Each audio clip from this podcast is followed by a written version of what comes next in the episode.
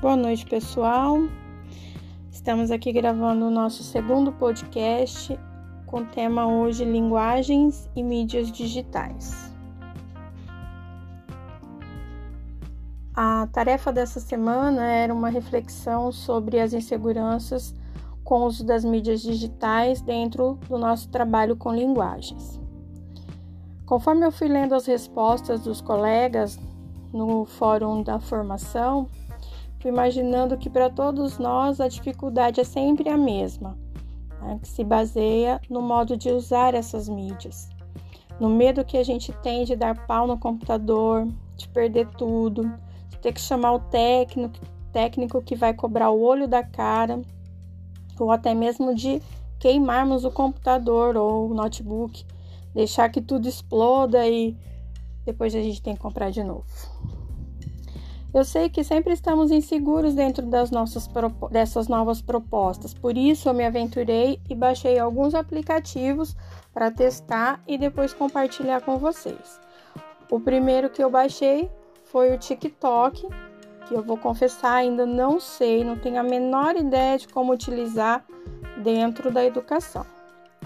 O segundo foi um aplicativo de mudança de voz, confesso que eu mais me diverti do que pensei em formas de utilizar no nosso dia a dia.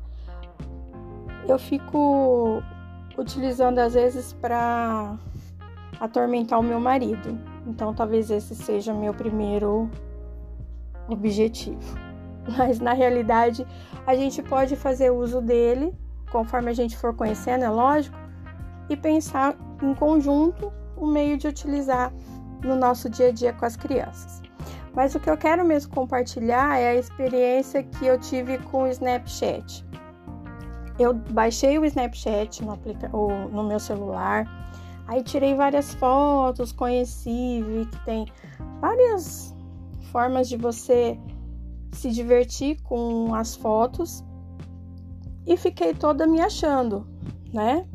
Mas eu confesso que eu fui com cuidado, atenciosamente, professoramente falando, né?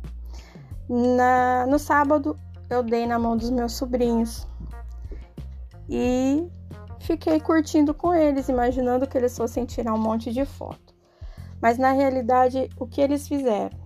Descobriram que a gente pode gravar vídeo no Snapchat, que tem jogos que eu posso jogar no, no Snapchat.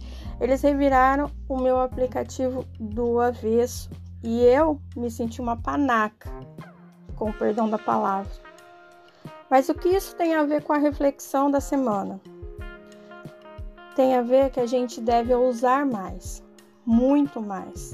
E se não tivermos a coragem necessária para ousar, então vamos chamar nossos sobrinhos, nossos filhos, nossos vizinhos, nossos netos, quem for para poder nos assessorar.